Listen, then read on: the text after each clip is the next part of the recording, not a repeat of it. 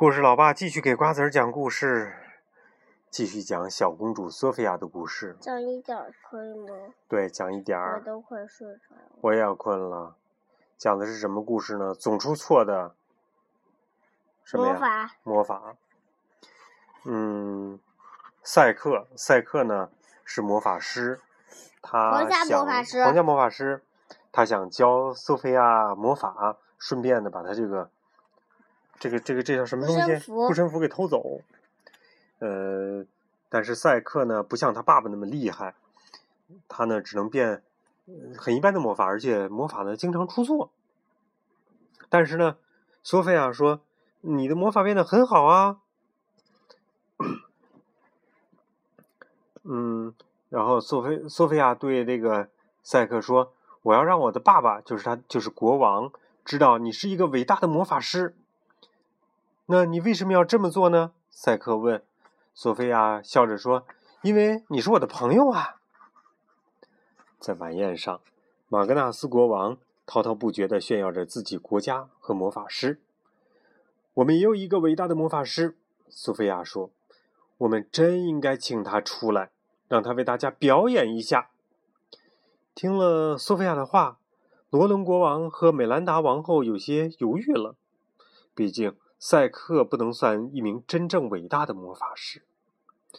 但当马格纳斯国王知道赛克是美大伟大的魔法师古德温的儿子的时候，便坚持要安排表演，就是客人想看他的表演了。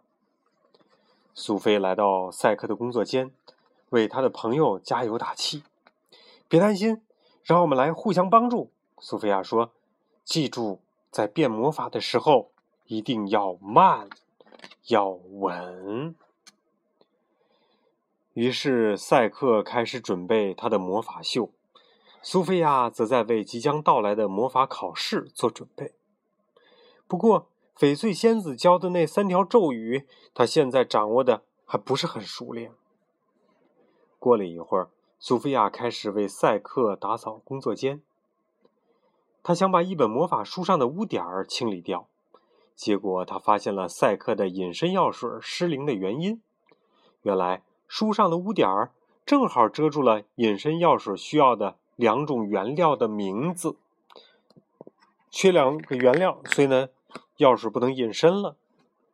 索菲亚立即把这个发现告诉了赛克。赛克听了，几乎不敢相信自己的耳朵。他送走了索菲亚，把最后两种原料放进了一只沸腾的大锅里。我终于调制出了隐身药水儿！他忍不住高呼起来。就在这个时候，赛克发现桌子上有一颗用钻石摆成的心，这是苏菲亚送给赛克的。他为我摆了一颗心。赛克不敢相信地说：“以前从来没有人为他做过这样的事情。”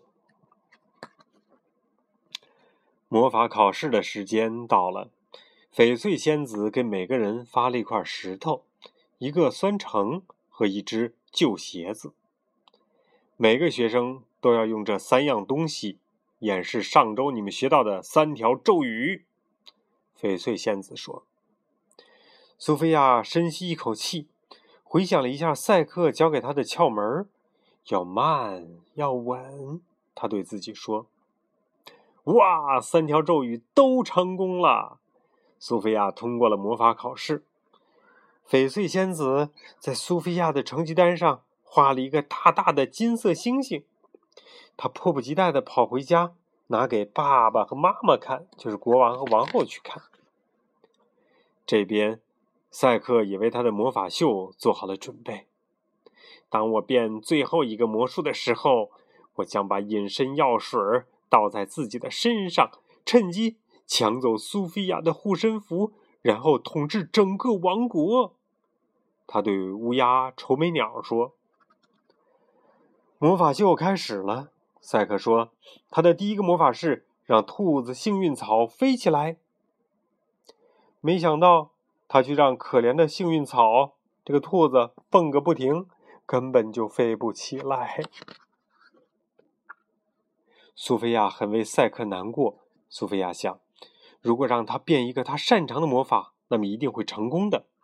想到这里，苏菲亚有了主意。她偷偷的从赛克工作间拿来了蜥蜴药水，倒在了自己的身上。苏菲亚变成了蜥蜴，詹姆士惊呼道。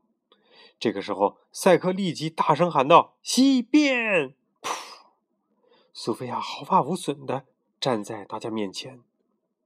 你救了苏菲亚一命，罗伦国王大声说：“这意义重大，谢谢你。”我救了他一命，赛克问道。当大家为他鼓掌的时候，他的脸一下子就红了。你是故意把自己变成蜥蜴的，赛克小声的对苏菲亚说。